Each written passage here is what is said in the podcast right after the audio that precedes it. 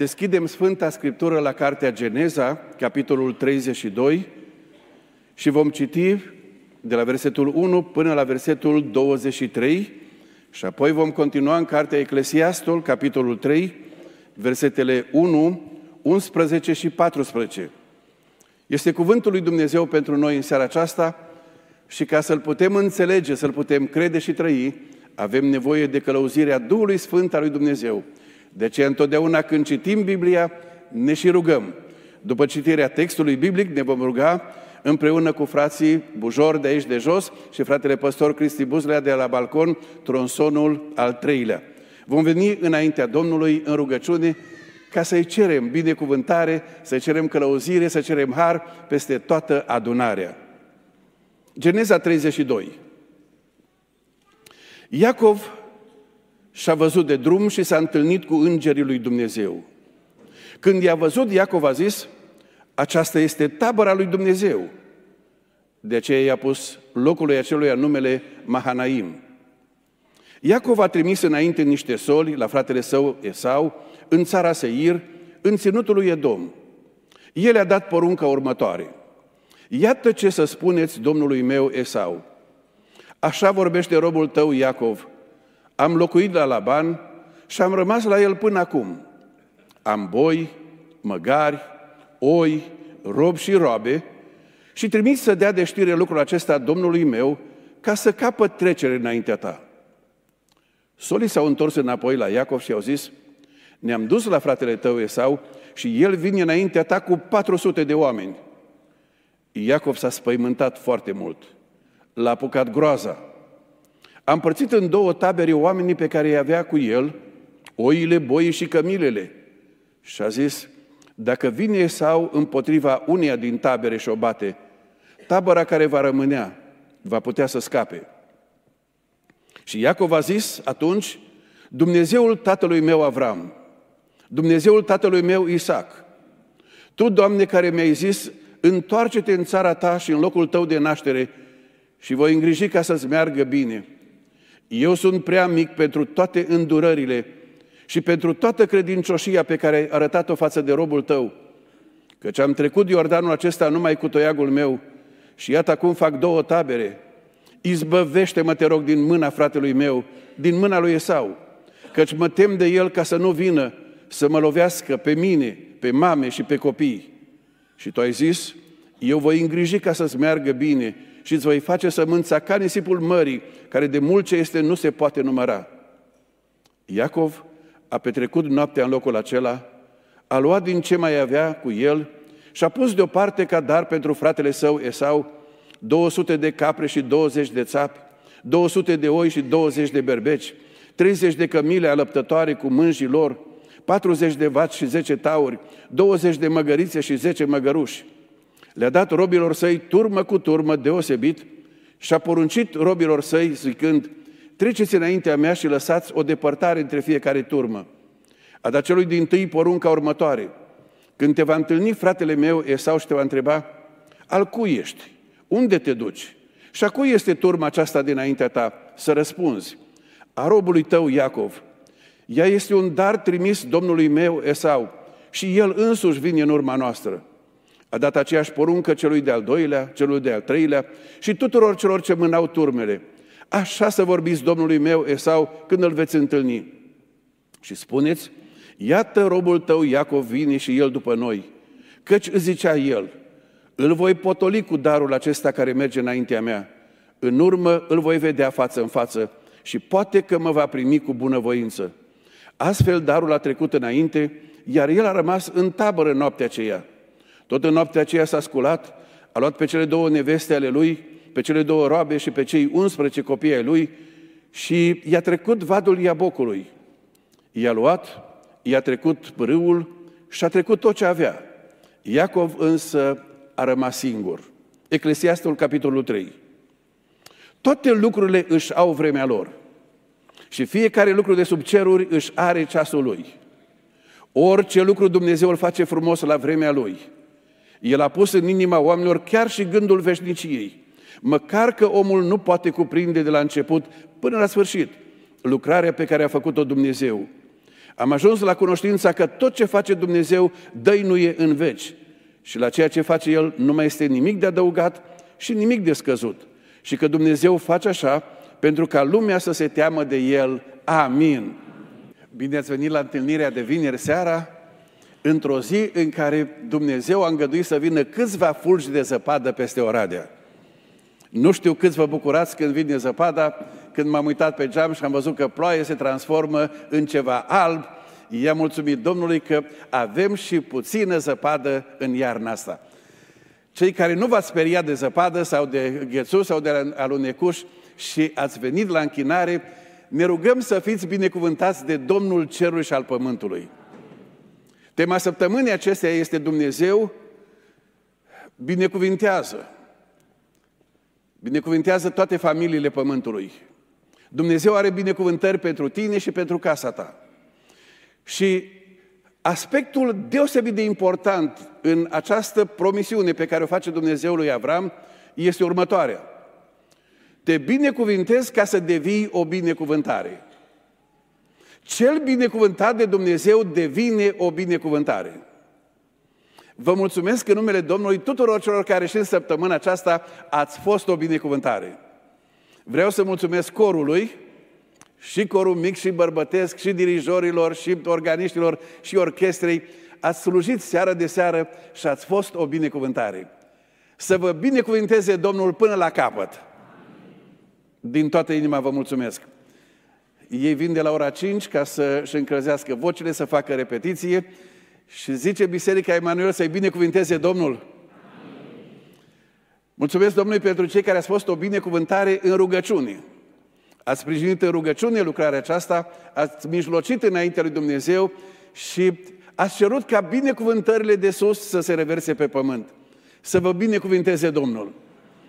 Vă mulțumesc celor care ați venit și ați venit însoțiți de prieteni, de cunoscuți, de vecini, i-ați adus să asculte cuvântul binecuvântărilor lui Dumnezeu. Să vă binecuvinteze Domnul.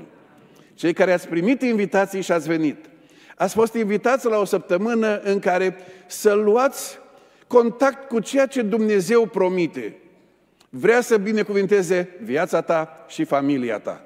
Și ne rugăm ca binecuvântarea aceasta să fie atât de reală, încât să puteți spune, la începutul anului 2024, m-a binecuvântat Dumnezeu și pe mine și casa mea. Am primit uh, mesaje din țară, de peste hotare și o familie din Burzuc. Ne roagă să ne rugăm pentru nepoțica lor de câțiva ani, care s-a născut și nu poate vorbi.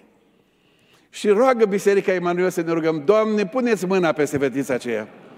Și te rugăm, binecuvintează-o cu vindecare și binecuvintează familia întreagă cu răspuns la rugăciune și cu umblarea pe căile Domnului. Amin. În seara aceasta, tema este binecuvântarea lui Dumnezeu între păcatele trecutului și promisiunile viitorului. Binecuvântările lui Dumnezeu între două realități. Păcatele trecutului și promisiunile viitorului. Dacă te uiți în trecutul tău și eu mă uit în trecutul meu, care este evenimentul sau lucrul pe care îl regreți cel mai mult pentru că l-ai făcut? Care este lucrul pe care l-am făcut fiecare dintre noi și îl regretăm din toată inima?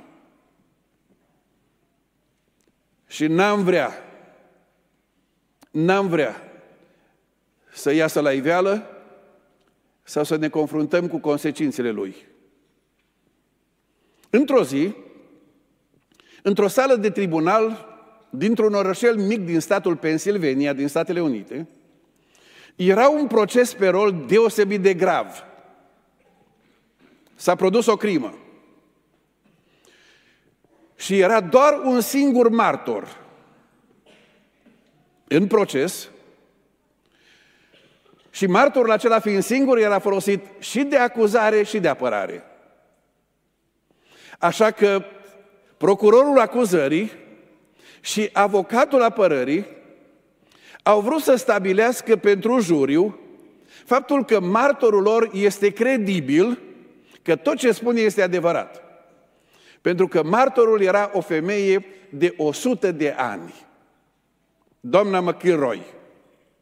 La 100 de ani, așa că și apărarea și acuzarea au vrut să convingă juriul că doamna McIlroy are memorie, este coerentă și știe despre ce e vorba. Și ca să convingă juriul, avocatul apărării a întrebat, doamna Chiroi, știți cine sunt eu? Și a spus, da, știu, domnule Williams. Ești o mare dezamăgire pentru mine. Pentru că modul în care te comporți, cum te comporți cu soția și copiii tăi, aduce rușine și familiei tale și aduce rușine la tot orașul nostru. Și ca să scape de ce mai avea de spus doamna McIlroy, avocatul spune, da, pe procurorul acuzării îl cunoașteți? Se întoarce spre procuror și spune, da, te cunosc, domnule Williams, ești un bețiv ordinar. Soția dumitale este o martiră că stă cu dumitale și te dai mare procuror, dar ești un hârțogar nenorocit.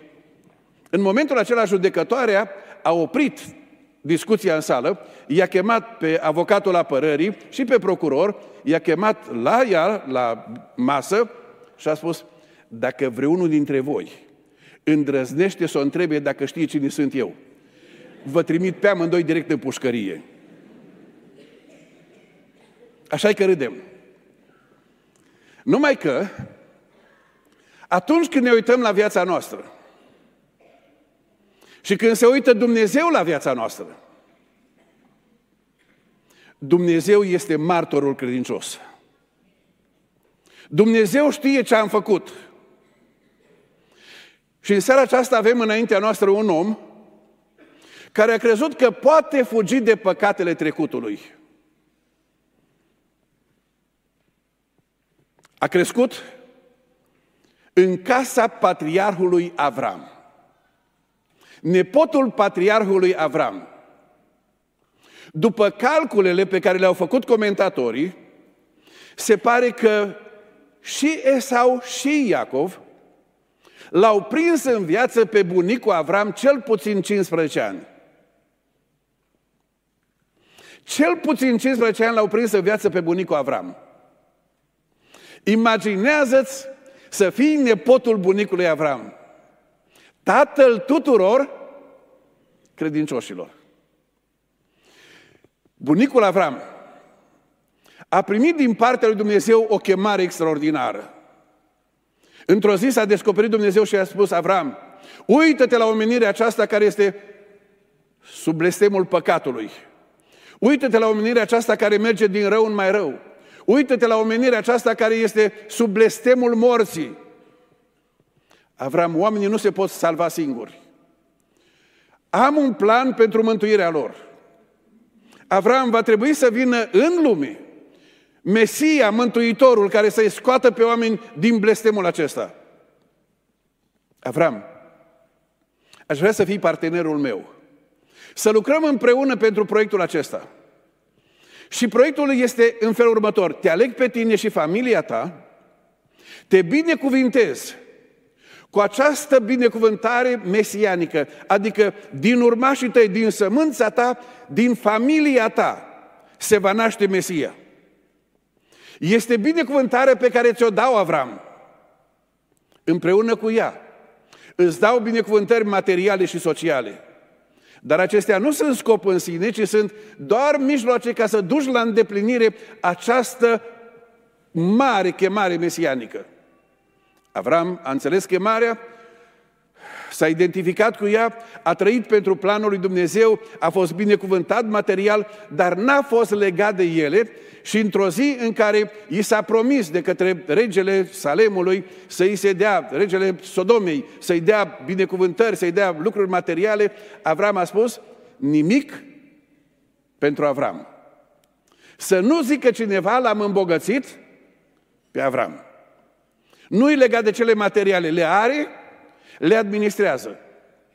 Binecuvântarea aceasta este transmisă băiatului său Isaac, care primește binecuvântarea de a fi plan, parte din planul lui Dumnezeu și de se identifica cu planul lui Dumnezeu de binecuvântarea tuturor familiilor pământului în Hristos Domnul.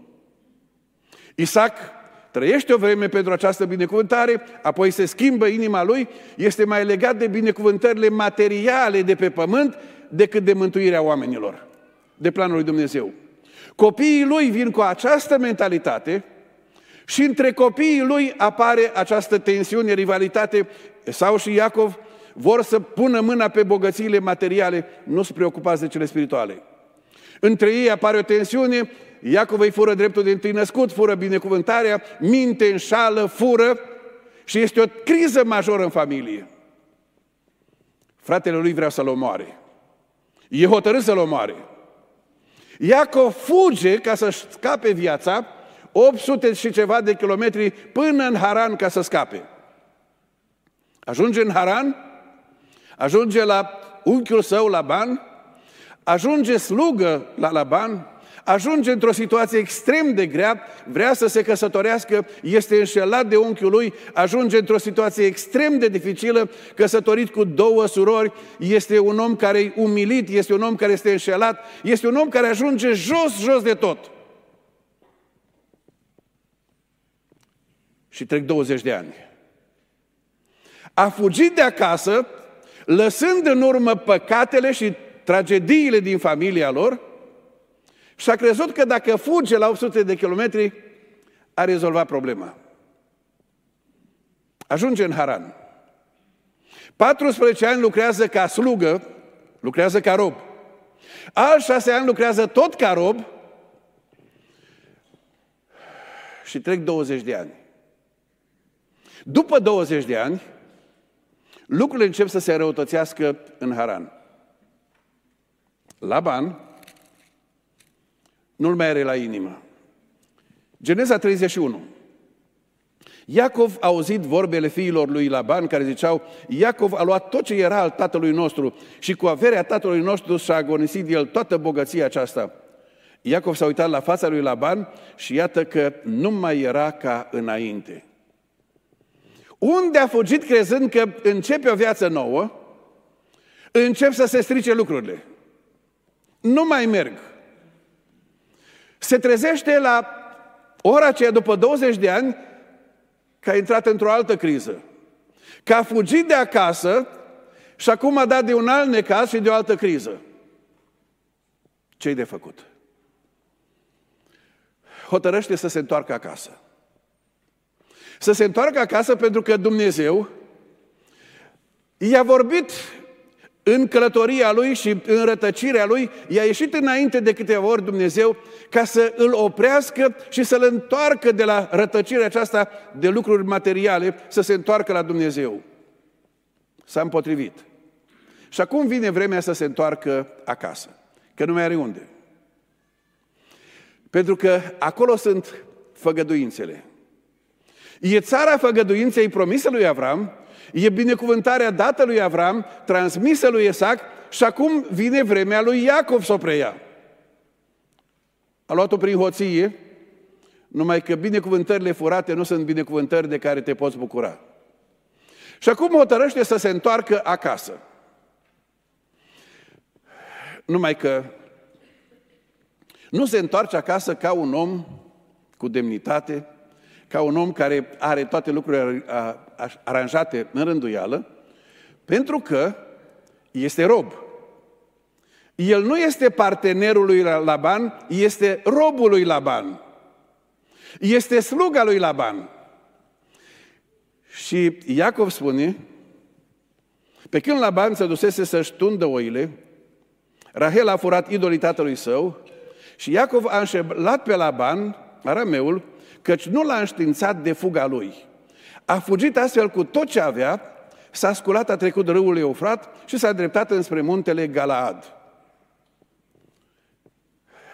În loc să aibă o întâlnire de despărțire că se duce înapoi acasă, Iacov pândește momentul când Laban este la tunsul oilor departe, își ia soțiile, își ia copiii, își ia toate turmele și fuge.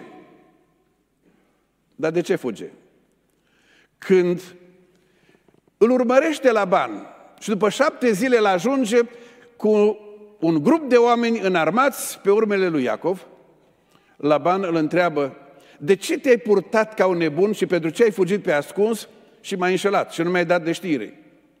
Drept răspuns, Iacov i-a zis, am fugit fiindcă mi era frică, gândindu-mă că poate îmi vei lua înapoi fetele tale.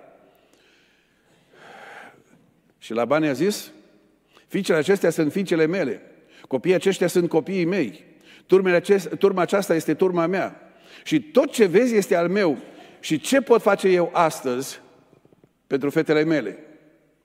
Laban îi spune, Iacov, tu n-ai fost partener, tu ai fost lugă. Tu ești rob. Robul nu este stăpân pe lucrurile stăpânului. Fetele acestea sunt fetele mele. Copiii aceștia sunt copiii mei. Tu ești rob pe moșia mea. Turmele acestea sunt turmele mele, nu sale tale. Imaginează-ți că ai lucrat 20 de ani la cineva și spune nimic din ce ai câștigat tu nu e al tău. Imaginează-ți că ți-ar fi pus tot ce era câștigul tău, ți-ar fi pus într-un cont și după 20 de ani îmi spune, stai puțin, contul ăla nu e al tău. Tu ai fost slugă la mine.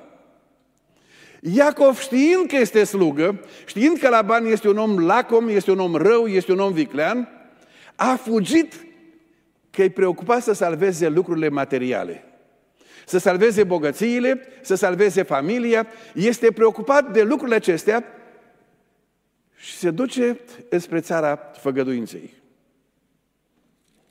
Laban îi spune, Iacov, am suficientă putere ca să iau înapoi tot și să te termin. Numai că în noaptea dinaintea întâlnirii, Iacov, care este idola, ă, Laban, care este idolatru, spune, m-a întâlnit Dumnezeul tatălui tău Avram. Și Dumnezeul tatălui tău Avram mi-a spus să nu cumva să-ți fac rău. Iacov, dacă nu mi-eșa Dumnezeu în cale, era rău de tot. M-a oprit Dumnezeu. Și are loc o despărțire într-un legământ în care nu vă mai trece niciunul dintr-o parte în alta, pun un semn, o movilă de pietre și fac un legământ că nu se mai văd niciodată. Și Iacov se duce spre țara făgăduinței. Ajunge la granița țării promise. Dar oare ce acasă? Oare ce mă așteaptă acasă? Acasă mă așteaptă fratele meu, de mânia căruia am fugit. Pentru că era atât de pornit împotriva mea încât a hotărât să mă omoare. Am fugit ca să scap de el. Mă întorc acum și o promisiune pe care mi-a făcut-o mama nu s-a mai împlinit niciodată. Mama i-a spus în capitolul 27 din Cartea Geneza, i-a spus în felul următor. Acum, fiule, ascultă sfatul meu, scoală-te, fugi la fratele meu Laban în Haran și rămâi la el câteva vreme până va, se va potoli mânia fratelui tău, până va trece de la tine urgia fratelui tău și va uita ce ai făcut. Atunci voi trimite să te cheme. L-a mai chemat mama lui vreodată? De ce? Pentru că nu s-a potolit mânia lui Esau. Între timp, mama lui a murit. Trebuie să se întoarcă acasă. Îți poți imagina să te întâlnești după 20 de ani cu cel pe care l-ai nedreptățit, l-ai furat, l-ai înșelat și care a hotărât că atunci când te întâlnește te omoară. Este o întâmplare interesantă despre un avocat din Statele Unite care s-a specializat în a da în judecată medicii pentru ceea ce înseamnă malpraxis, adică greșeli pe care le-ar face medicii. Și urmărea medicii cei mai buni, își căuta clienți care să îl ajute să dea judecată medicii ca să ia bani mulți de pe medicii respectivi, pentru că întotdeauna avocatul care câștigă procesul are bonusul de performanță. Dar n-a putut nici cum pune mâna pe unul dintre cei mai renumiți chirurgi. Și l-a tot urmărit până când și-a găsit un client care s-a dus la chirurgul respectiv pentru tratament, după care a făcut plângere că n-a fost tratat cum, cum se cuvine, că a rămas cu anumite urmări și avocatul a dat în judecată pe chirurg, a câștigat procesul și a luat de pe medicul respectiv 5 milioane de dolari de spăgubire. Bucuros că din 5 milioane își ia partea lui. Și-a luat partea lui și s-a dus în concediu. Când s-a întors acasă, la intrare în oraș, a avut un accident teribil, a fost dus de ambulanță urgent la spital și a ajuns pe masa de operație și cine credeți că era chirurgul? Cel pe care l-a amendat, l-a câștigat în proces. Cum te-ai simțit să fii pe mâna chirurgului după ce ai făcut toate astea? Iacov se întoarce și pe mâna fratelui său. În toată tensiunea aceea, când ajunge la granița țării făgăduinței, îi mai iese Dumnezeu odată în cale. Iacov și-a văzut de drum și îngerii lui Dumnezeu l-au întâlnit. În timp ce mergea spre țara făgăduinței, i-au ieșit înainte îngerii lui Dumnezeu. Am mai văzut îngerii lui Dumnezeu până atunci, dar nu m-am vis. Acum mai vede în realitate. Îngerul lui Dumnezeu, și ne spune, este o tabără, adică este o garnizoană de îngeri. Știți ce e interesant? Îi vede, este impresionat, dar nu ia nicio decizie. L-au întâlnit îngerul lui Dumnezeu și când i-a văzut, Iacov a zis, aceasta este tabăra lui Dumnezeu. Și a pus numele Mahanaim și s-a dus mai departe. Știți cum vine asta? Te întâlnești cu Dumnezeu, constați că este prezent, constați că este un Dumnezeu care are armatele lui de îngeri. Și spui, eu îmi văd de drumul meu.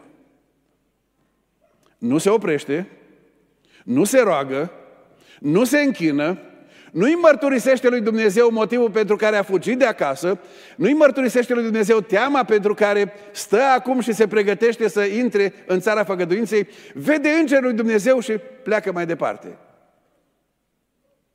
Numai că gândul că se întâlnește cu Esau nu-i dă pace. Așa că își ia câțiva servitori și îi trimite înainte în țara Seir, în zona unde locuia Esau, și le dă porunca următoare. Așa să vorbiți domnului meu Esau. Robul tău Iacov spune, am locuit la Laban și am rămas la el până acum. Am boi, măgari, oi, robi și roabe și trimis să dea de știre lucrul acesta domnului meu ca să capăt trecere înaintea ta. Duceți-vă și spuneți-i lui Laban că mă întorc acasă, lui uh, Esau că mă întorc acasă. Când am plecat de acasă, am plecat ca unul care am furat, ce-a furat? Dreptul de întâi născut? Ce înseamnă dreptul de întâi născut? Șeful casei. Cel care preia conducerea. Dreptul de întâi născut, cel care ia partea cea mai mare de moștenire. Când a plecat de acasă, a plecat cu dorința de a fi șeful casei și de a pune mâna pe toate bogățiile casei. Se întoarce acum și îi trimite vorba lui Esau. Cine se întoarce? Cine se întoarce? Robul. Cu ce vine acum? Vine cu daruri. Transmiteți lui Esau că nu vin plin de mândrie, de îngânfare, de pretenții, transmiteți lui Esau că nu vin cum am plecat. Transmiteți lui Esau că vin zmerit, că vin fără pretenții, ba mai mult, transmiteți că am pentru el daruri. Robii se duc, nu știm exact ce le-a spus Esau sau nu, dar robii lui Iacov se întorc înapoi și spun, am fost la fratele tău, și iată că vine înaintea ta cu 400 de oameni. Dacă vine cu 400 de oameni, cu ce motiv vine? De ce vine Esau să se întâlnească cu fratele lui însoțit de 400 de oameni înarmați? În momentul acela, pe Iacov îl umple groaza. Iacov s-a înspăimântat foarte tare, l-a apucat groaza. De ce l-a apucat groaza? Tot ce mi-am dorit, tot ce am făcut, tot ce am înșelat, tot ce am mințit, tot ce am furat, tot ce am făcut în acești 20 de ani, se întâlnesc acum cu mânia fratelui meu și asta înseamnă că sunt în primejdie de moarte și pierd tot. Vine fratele meu cu 400 de oameni, asta înseamnă baie de sânge, asta înseamnă măcel. Vine cu 400 de oameni, n-am nicio șansă. A intrat groaza în el. ce de făcut? Cum mai rezolva o asemenea situație? Iacov este Iacov și prin ce e renumit Iacov? Prin abilitatea lui de a înșela și de a manipula. Așa că Iacov își face planul. Planul lui are două părți. Prima parte a planului este cum îl pot potoli pe Esau. Cum îl pot lucra psihologic pe Esau, în așa fel încât când ajung la el, să am eu pârghile de control și să fiu eu la butoanele care decid reacțiile lui. Cum îl pot eu controla pe Esau? Cum îl poate controla? Ce planifică Iacov? Fratele meu este vulcanic. Fratele meu este în temperament coleric. Ca să pot să îi controlez reacțiile emoționale, face următorul lucru. Ia din toate bogățiile pe care le are și pregătește turme. Turme de capre, turme de oi, turme de vaci, turme de cămile, turme de măgărițe și le aranjează într-un fel de demonstrație extraordinar de impresionantă. Turmele acestea merg la distanță unele de altele și merg pe drumul pe care urma să vină Esau. Și Iacov spune, mai fac ceva. Ce-a rămas împart în două tabere. O tabără într-o parte, o tabără în altă parte. Dacă vine fratele meu și nu-l potolește mânia, nu se potolește mânia cu toate darurile acestea, se năpustește asupra unei tabere, măcar să scape cealaltă. Și își pune planul acesta, îl pregătește cu atenție, după care spune, dacă ar fi vremea și să mă rog. Acum ar fi vremea și să mă rog. Și pentru prima dată îl găsim pe Iacov că se duce la rugăciune. Versetul 9 din capitolul 32. Iacov a zis, Dumnezeul tatălui meu Avram, Dumnezeul tatălui meu Isaac. Doamne, Tu ești Dumnezeul care a inițiat acest legământ cu familia noastră. Tu ești Dumnezeul lui bunicul, Tu ești Dumnezeul lui tata. Dar observați ce lipsește de acolo. Nu-i spune, ești și Dumnezeul meu.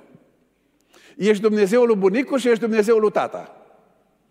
Că e la mare strâmtorare și cine să-l ajute decât Dumnezeul lui bunicul și Dumnezeul lui tata.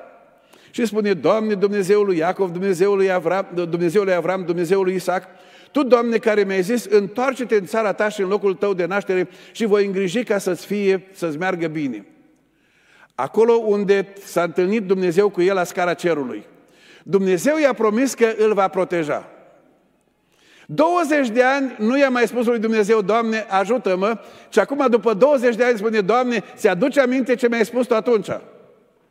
Doamne, te rog acum să faci ceea ce mi-ai promis.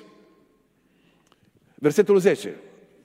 Eu sunt prea mic pentru toate îndurările și pentru toată credincioșia ta. În, într-o altă traducere, eu sunt nevrednic. Doamne, nu vin acum la tine cu pretenții. Acum vin Dumnezeul lui Avram, Dumnezeul lui Isaac, Doamne, eu sunt prea mic pentru tot ce se întâmplă. Sunt prea mic pentru tot ce am, pentru toate resursele materiale, pentru tot ce ai făcut tu pentru mine până acum și dintr-o dată constată că Dumnezeu l-a păzit. Doamne, sunt prea mic pentru toate acestea. Că am trecut Iordanul cu toiagul și cu traista. Sărac lipit pământului. Și mă întorc acum acasă și am două tabere.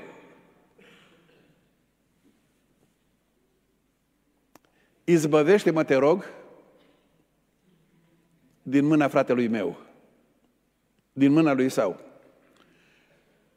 Căci mă tem. Mă tem să nu vină să mă lovească pe mine, pe mame și pe copii. Doamne, mi-e groază. Mă tem, numai Tu mă poți scăpa din mâna lui Esau.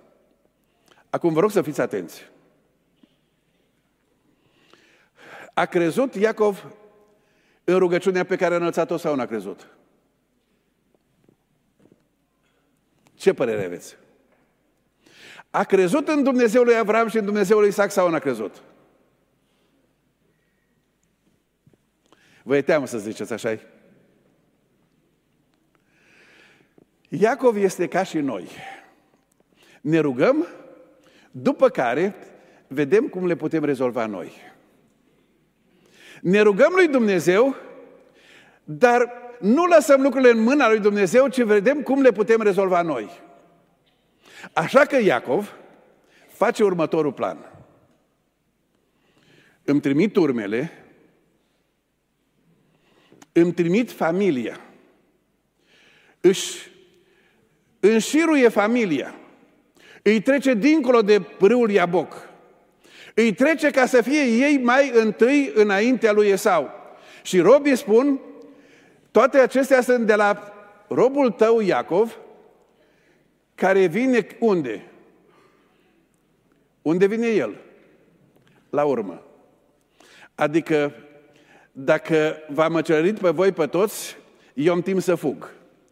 Dacă scăpați voi, atunci vin și eu la urmă. Este cu acest plan încât, în loc să-și binecuvinteze familia, își pune familia la risc. Fără să intru în detalii, cunosc pe cineva care era în mașină cu soția, el era la volan, soția era pe scaunul de lângă șofer. Au avut un accident de mașină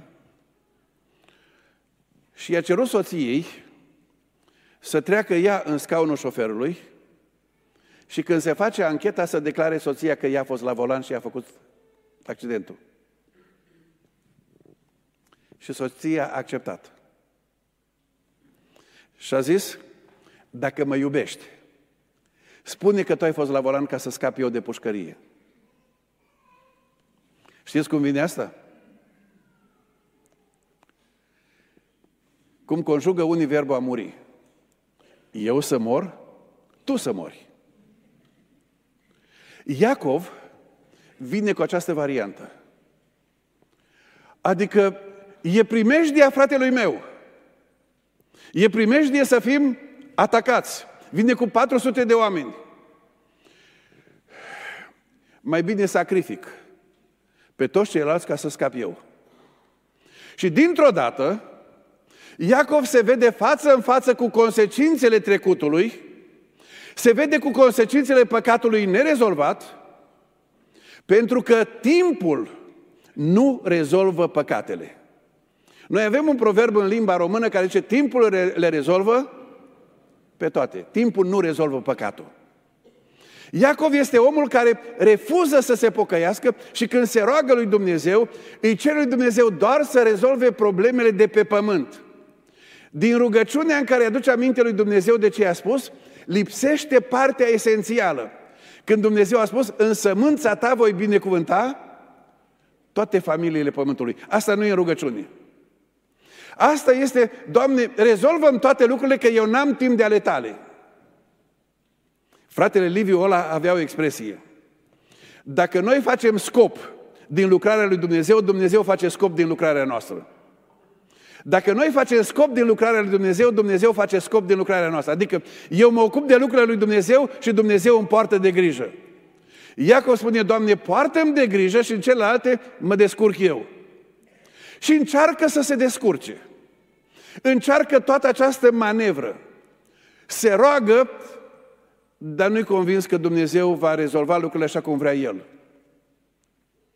Și se pregătește să scape.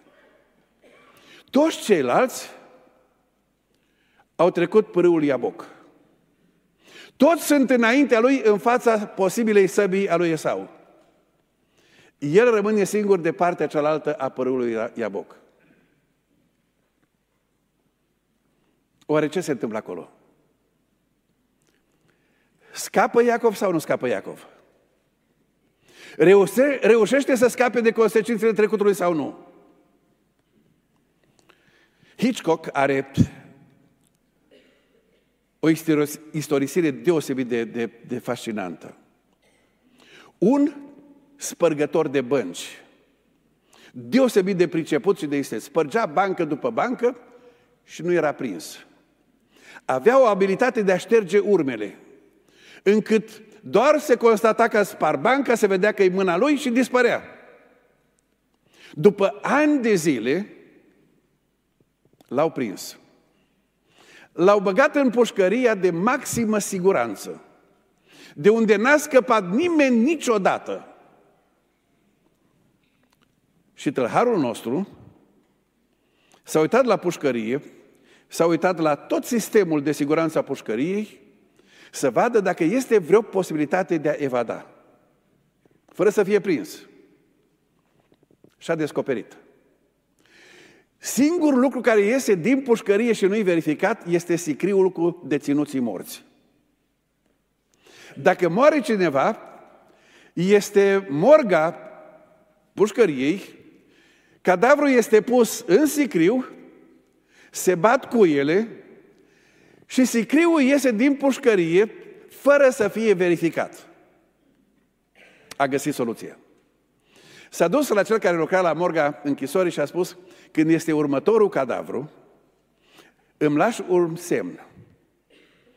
Și semnul să fie atunci când se trag clopotele la capela pușcăriei. Atunci eu am să vin și intru în sicriu, lângă cadavru, nu bați cu ele, numai te prefaci că le bați.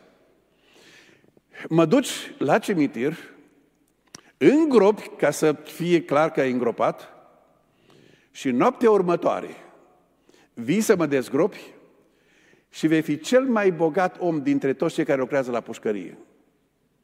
Bat palma. Și așteaptă. Și după câteva zile, trag clopotele.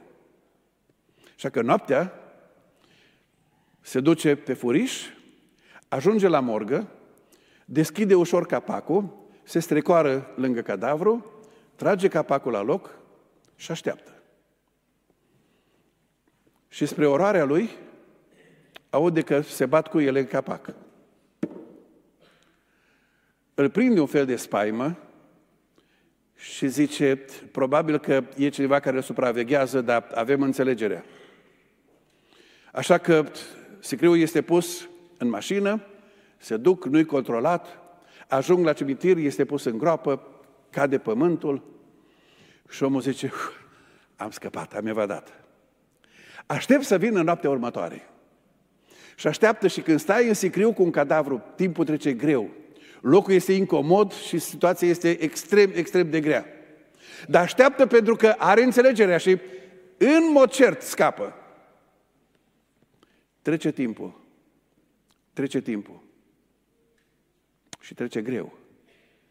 Și îl prinde spaima și nădușala.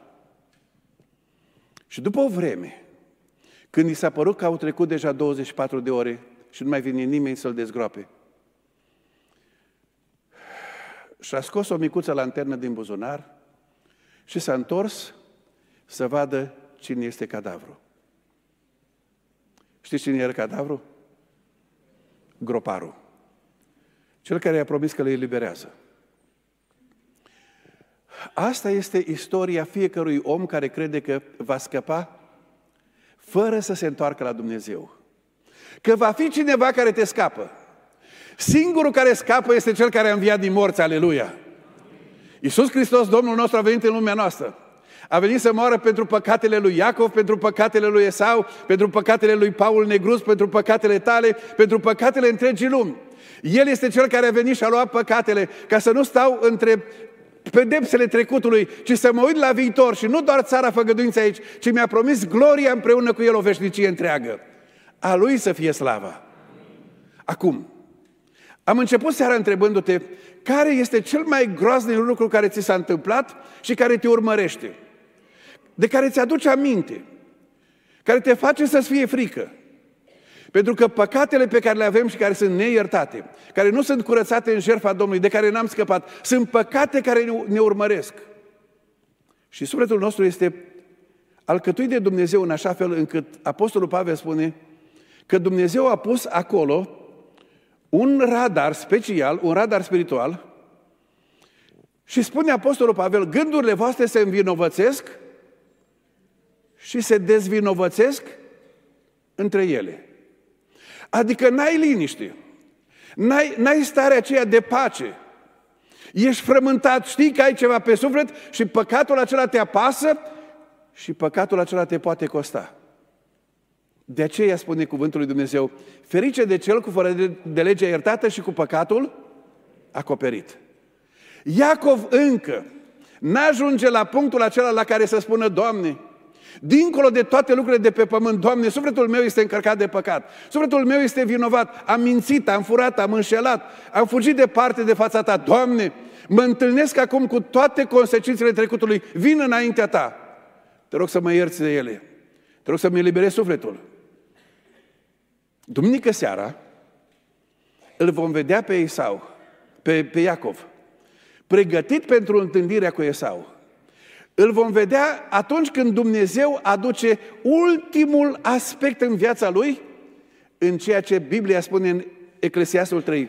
Fiecare lucru de sub soare își are vremea lui. Este o vreme a pocăinței. Este o vreme a iertării. Este o vreme a întoarcerea la Dumnezeu.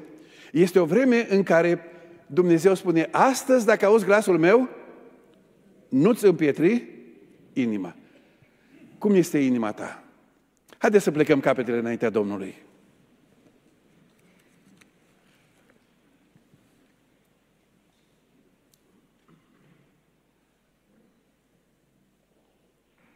Pe Iacov l-a apucat groaza, pentru că urma să dea față față cu Esau, față de care a păcătuit. Dar Biblia spune că toți trebuie să ne înfățișăm în fața scaunului de domnia lui Dumnezeu, ca fiecare să dea socoteala pentru faptele lui. Și Biblia spune, grozav lucru este să cazi în mâinile Dumnezeului celui viu.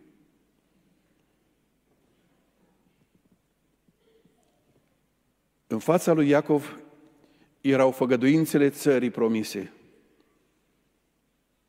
dar era interesat doar de cele de pe pământ, nu de cele spirituale. Pentru noi, binecuvântările lui Dumnezeu în Hristos Iisus sunt atât de glorioase și atât de mari. Sunt toate binecuvântările pe care le avem în iertarea păcatelor,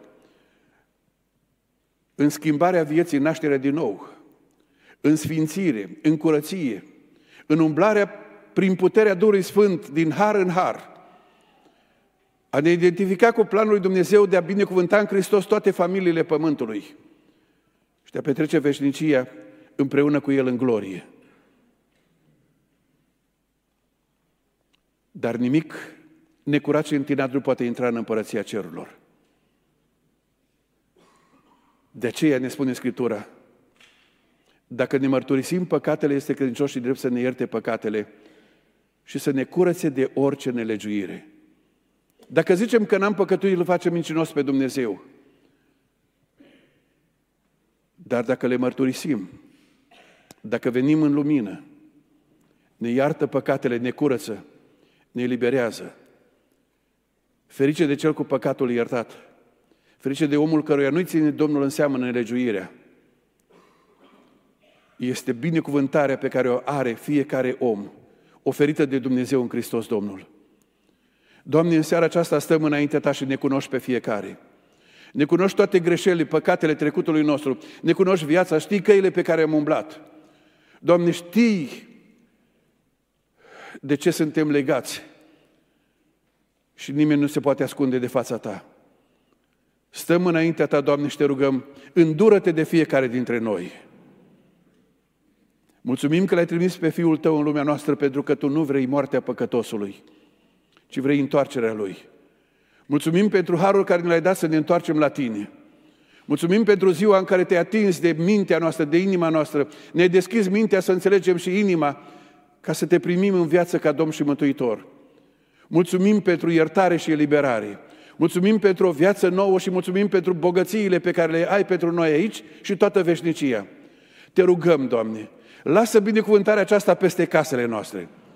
Ne rugăm pentru aceia care sunt încă robe ai păcatului. Ne rugăm pentru aceia care trăiesc încă sub groaza și trăiesc sub pedeapsa judecății tale. O, Doamne, îndură-te și vină în ajutorul lor. Te rugăm, cercetează-i pe cei care sunt în locul acesta. Pe cei care sunt în transmisie online și ne urmăresc. Doamne, binecuvintează în seara aceasta cu iertarea Ta. Mulțumim că ești Dumnezeul care ne chem să venim la Tine. Și pe cel ce vine la Tine nu-L vei zgoni afară. Ascultă-ne, Doamne, și lucrează. Ascultă-ne, Doamne, și binecuvintează. Ascultă, Doamne, și mântuiește. Te rugăm pentru străinul care a intrat aici. Vrei să-i dai binecuvântarea mântuirii tale și să-l faci o binecuvântare pentru casa lui. Doamne, cucerește inima cu binecuvântarea Ta și lasă-l să meargă acasă plin de bucuria mântuirii, ca să-și binecuvinteze casa. Iartă-ne, Doamne, pentru lucrurile care au oprit binecuvântările Tale în casele noastre. Ne pocăim înaintea Ta și Te rugăm.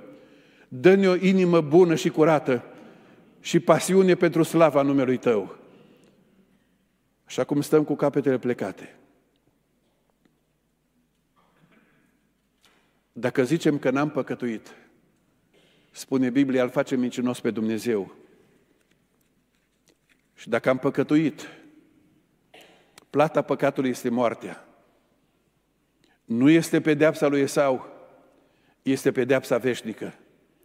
Dar dacă ne mărturisim păcatele, Dumnezeul tuturor binecuvântărilor este un Dumnezeu plin de har, plin de adevăr, plin de îndurare. Dacă ne mărturisim păcatele, este credincios și drept să ne ierte păcatele și să ne curățe de orice nelegiuire. Ai păcatele iertate.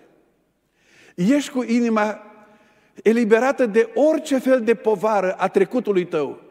Poți să-i spui, Doamne Iisuse, dacă în seara aceasta ai venit, îți spun din toată inima, vină, Doamne Iisuse, că sunt gata să te aștept. Sau ideea întâlnirii cu Domnul te umple de groază. El a venit ca mântuitor. A venit să aducă iertarea înainte de a veni cu judecata.